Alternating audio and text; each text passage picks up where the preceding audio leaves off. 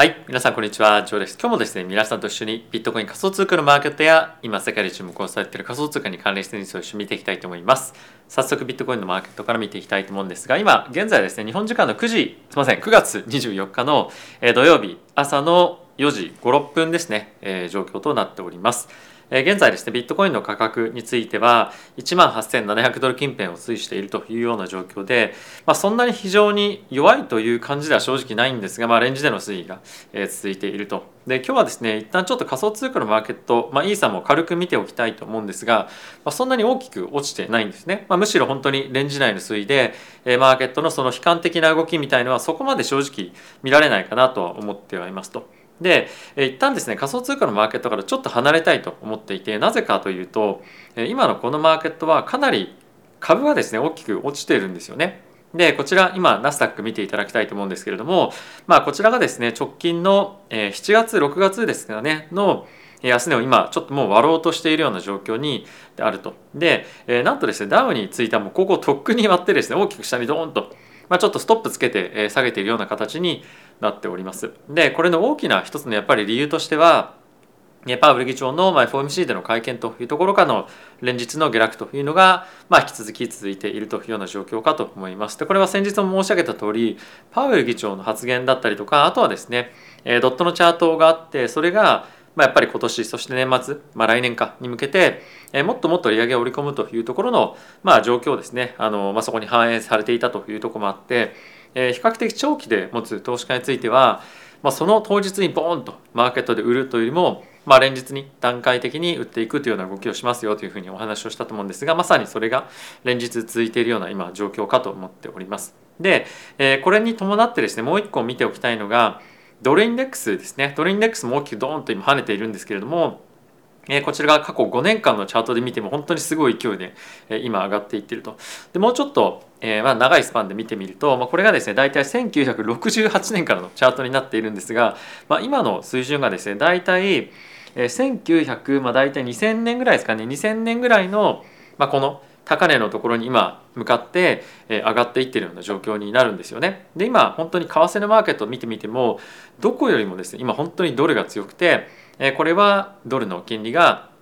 大きくましっかり上がっていってるとでこれに加えて世界各国の経済状況がですねかなりアメリカと比べても悪化しているとでこれによって今ですね世界的に金利は上昇させている一方でアメリカと同じレベルでですね利上げを行っていけるような国っていうのはもうほんと正直ないと思うんですね。なのでもしかすると世界各国の中央銀行については来年度に本当にアメリカよりも早く利下げに転じなければいけない可能性も出てくるということで、まあ、こういったところもですね大きくマーケットを織り込んで今ドルがどんどん買われているというところは一つあるんじゃないかなと思います。でこれに加えて皆さんと一緒にやっぱり見ておきたいのがドルの金利なんですけれども、え、継続してですねこちら2年債なんですが、え、まだまだ上がっていると。でこちらが1年のチャート見ていただいているんですけども本当にもうずっと右肩上がりで上がってますよね。で今日についても、まあ、大体7ベースポイントの上昇で今4.2%まで来ていますと。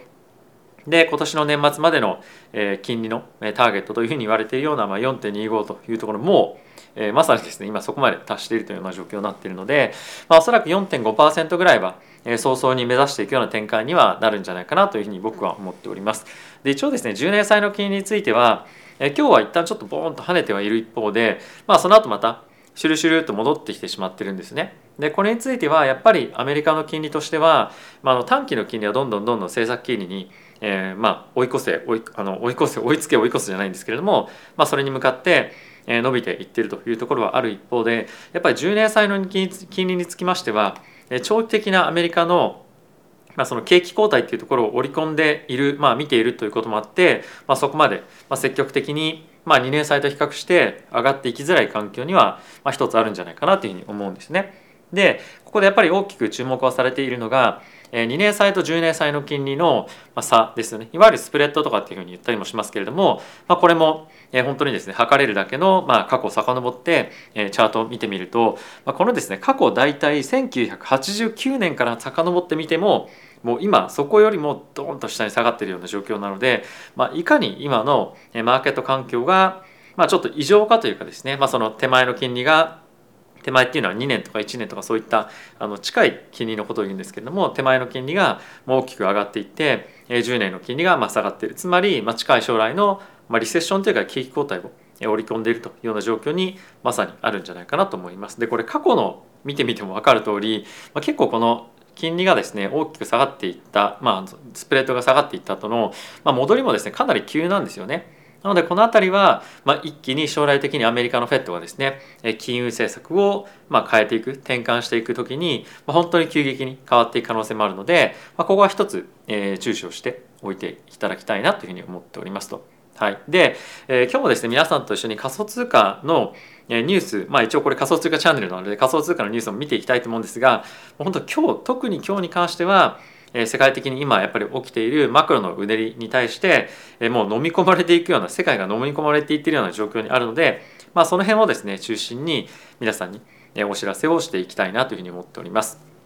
はい、で、え、ここからですねマクロのニュースいくつか見ておきたいと思うんですが、えっと、本当にこれ何回も何回も言って申し訳ないんですけれども今本当にこれだけボラティティが高いマーケットの環境の中で皆さん現物のマーケットを持ってますか？もしくは、まあ、あの先物のポジション持ってたりするかもしれないんですけれどももうここ数日ずっと皆さんにお伝えしているようにバイビットの、まあ、1000ドル分のえイーサリアムの先物だったりとかあとは ZoomX のボーナスこれはですね皆さんが入金したお金よりも先にボーナスの方がま消費されるという仕組みになっているので皆さんがですね入金したお金が、まあ、あのトレードが最初に失敗したからといって、まあ、なくなるっていう仕組みじゃないんですよねボーナスの範囲でやれば。なので、まあ、こういったところはですね必ずもう皆さんに使っていただきたいと。でかつもうこの週末ぐらいでこれがですね期限もう来ちゃうので、えー、使えなくなっちゃうんですね。なので今のうちにえー、ZoomX と Bybit については、えー、下記のリンクから、まあ、対象になるので、えー、講座解説をしていただきたいと思いますし、まあ、あとは Bybit の方については入金をしてからキャンペーンリンクに行くと対象というふうに表示されるので、えー、ぜひですねこちら使っていただければと思っております。はい、ということでまずはですね、えー、一応この FOMC 来たる FOMC の織り込み状況というところを皆さんと一緒に見ていきたいと思うんですがまず11月ですねにつきましては今もう75ベースポイントがだいたい80%ぐらい織り込まれてすみません73%ですね織り込まれていますとで、え年末までにつきましては、えー、さらに50ベースということでまあ昨日と特に変わりませんが、4.25%のターゲットというのを年末までに目指していますと。で、え、もう一つやっぱり気になるのがですね2月のタイミングでどこまで織り込んでいるかということなんですけれども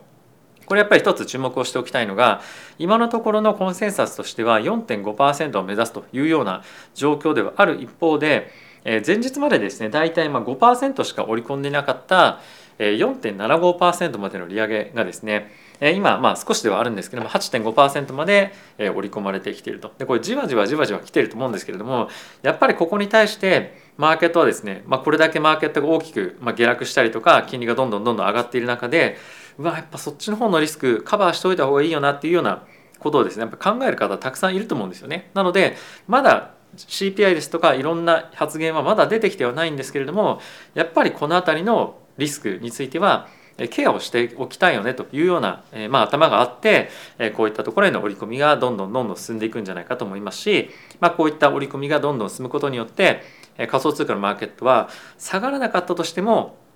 やっぱり少なくとも上がるってことはないと思うので、まあ、積極的なレバレッジでの、まあ、ポジションのリスクテイクみたいなものは、まあ、特にやっぱアップサイドについては非常に気をつけていただきたいなと思ってます。あとはもし、まあ、そういったものをやるんであればまあ、いただいたボーナスの範囲でやるとかっていうところでうまく、まあ、帳汁を合わせていくことによって皆さんのポートフォリオのリスクバランスも、まあ、しっかりと調整できるんじゃないかなというふうに思っております。はい、でえ一つですね皆さんと見せ見ておきたいのがえこちらですねウォール・ストリート・ジャーナルのニックさんのツイートなんですけれども、え今日ですねニューヨークの連銀総裁から、え物価上昇のですね今後のまあ方向感の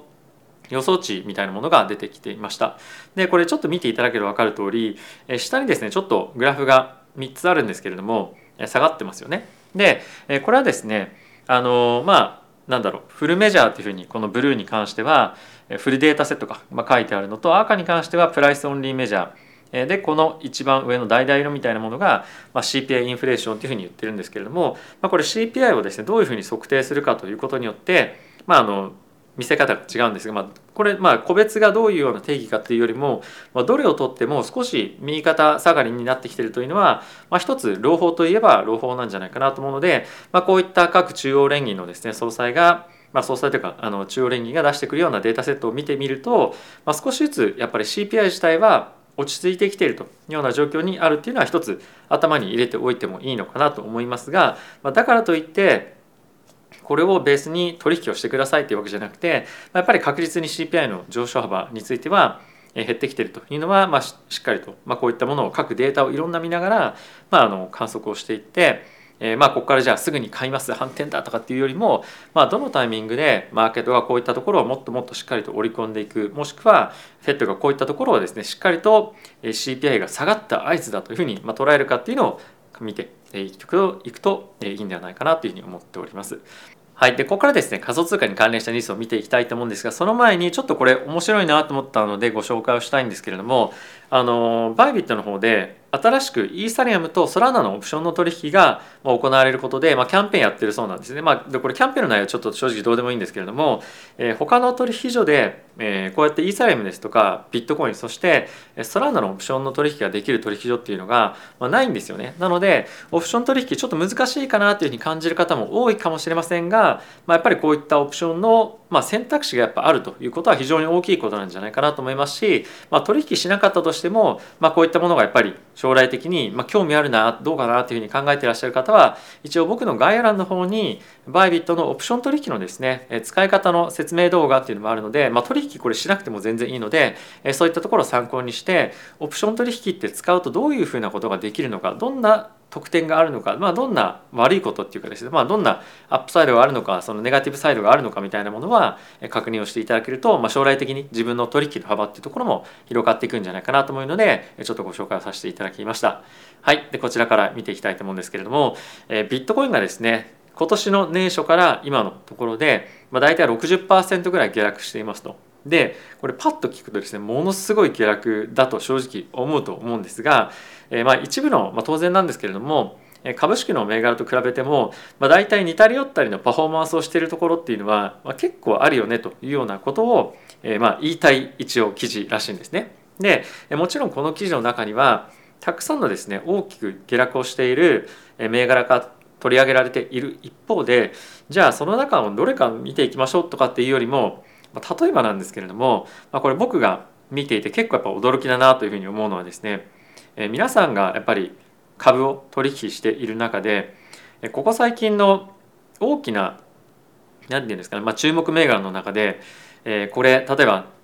NVIDIA とかっていうのも、まあ、大体ですね300ドル近辺がスタートだったのが今大体124ドルになってしまってるんですね。まあ、これも似たぐらい、まあ、落ちてしまっていますしまあとはネットフリックスについてもネルシュライの価格については大体まあ600ドルぐらいだったのが、まあ、今224ドルになってしまってると。で今皆さんにお見せした銘柄っていうのは特に何て言うんだろうすごくマーケットとして期待が低かった銘柄でも正直ないですし、まあ、いい企業ですよね。皆さんも普通にサービスとか使っていたりとか世界的にも期待をされていてものすごく有名な企業だと思うんですけれども、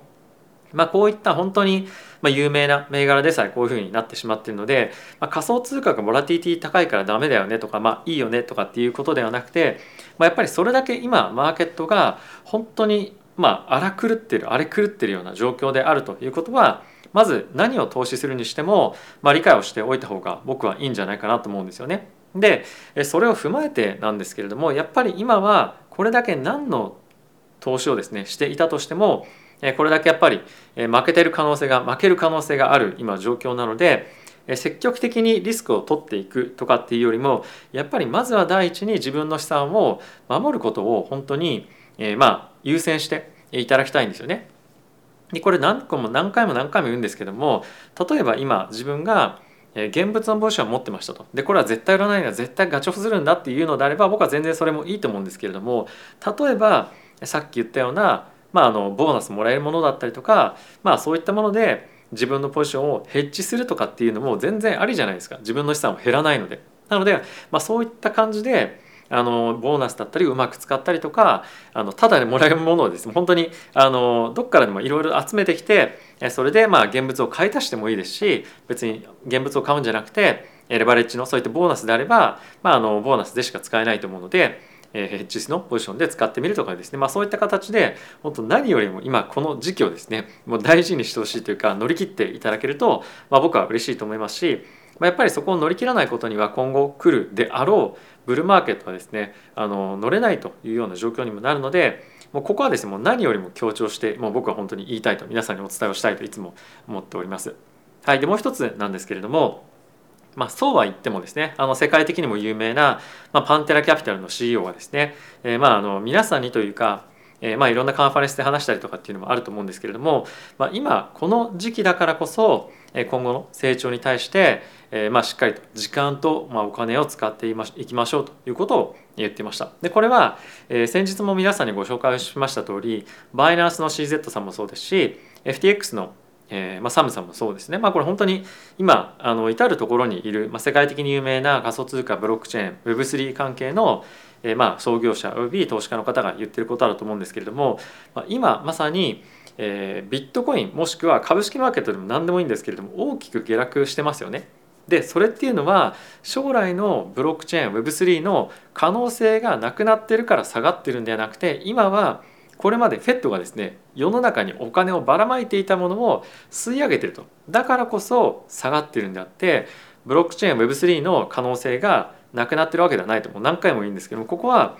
やっぱり我々の、まあ、しっかりと心の中に留めておきたいと思うんですね。だからといってじゃあビットコインイーサリアム買いましょうじゃなくて今後やっぱりそういった価値が新たに注目をされるタイミングまでひっそりとでも何でもいいので自分のやっぱり資産を守る。もしくは大きく下落しているタイミングでヘッジをする。もしくは空売りでしっかりとダウンサイドに向かっていく中で利益を上げる。少なくとも資産を大きく減らさないみたいなことをやっていくってことは、まあこういった、まあ言葉をですね、まあどういうふうに捉えるかっていうのは例えば投資家としてなのか、えー、まあ起業家としてなのかによって大きく違うかもしれませんけれどもえー、しっかりと自分の、まあ、行動に何かしらの形で、えーまあ、インプットして反映をさせていけるように僕はしていきたいなというふうに、まあ、改めて感じております。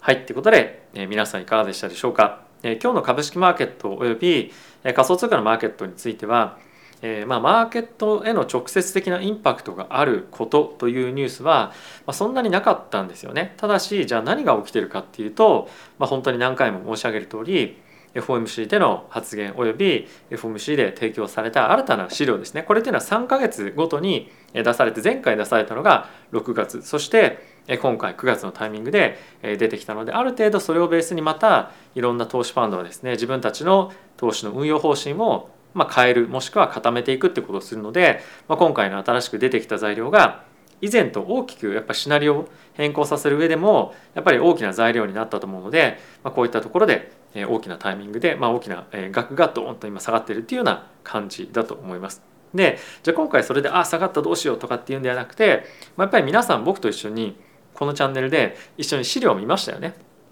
でああいった資料が今後も継続してまだ下がっあの、まあ、悪い方向に行くんであれば同じような動きが出るかもしれませんしこれが逆に好転していく場合それは今後活かせると思うので、まあ、今回わ下がったどうしようとかっていうところももちろんあるんですけれどもじゃあ次こういったシナリオであればあの一緒に見た資料をどういうふうに生かしていけばいいのかっていうところも考えられると思うので、まあ、ぜひですね今後もこのチャンネルで一緒にそういったことをですね皆さんとやっていきたいかなと思ってます。で僕は本当に皆さんにも宣言するんですけれども、まあ、今の状況であってもこれがましばらく続いたとしてもこのチャンネルはですね必ず継続してやっていきますのでもうそういったことでもですね応援も込めてですね皆さん是非このチャンネルの登録いいねボタンよろしくお願いいたします今後皆さんと一緒にこの仮想通貨だったりとか、まあ、マクロの分析も含めて、えー、まあ、楽しみながらも含めてですねやっていきたいと思いますので今後ともよろしくお願いいたします。ではまた次回の動画でお会いしましょう。さよなら。